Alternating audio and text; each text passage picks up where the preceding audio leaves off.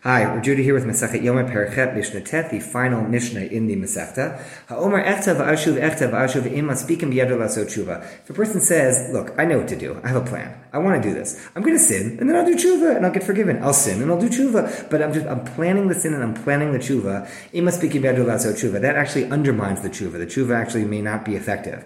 Uh, there are those who show the language of the Mishnah indicates that you can't do tshuva, but Rishonim and Achronim explain that no, you can. It's just very hard, or you don't get divine assistance in doing the tshuva. It's still possible, but it's very hard.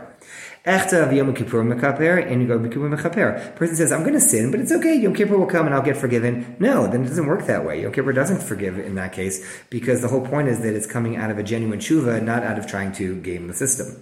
If it's a transgression between a person and Hashem, Yom Kippur forgives. If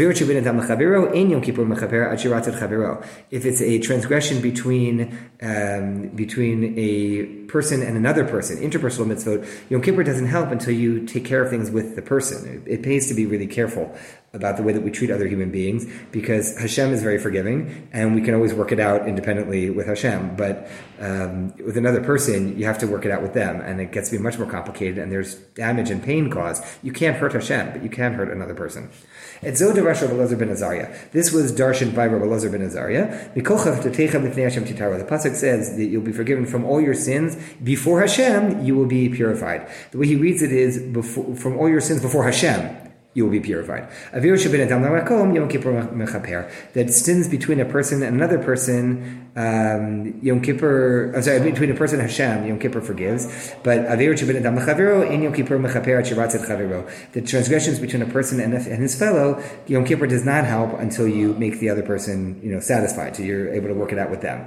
I'm Rabbi Akiva, Yisrael. Rabbi Akiva said, ah, fortunate are you, Jewish people. In front of whom are you being purified and who's purifying you? Not some distant God who doesn't care about you, rather Avichiv Shabbat your Father in heaven who loves you. Pasuk says, I will, I will throw upon you purifying waters and you'll be purified, meaning Hashem is personally taking part in helping us. Omer mikvah Yisrael Hashem. We also have a pasuk that says Hashem is like the mikvah of the Jewish people.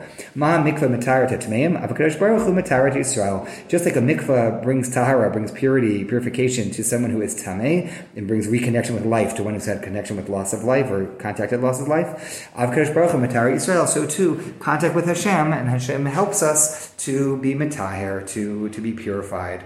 That is the uh, conclusion of Mishnayot and Sechet Yoma.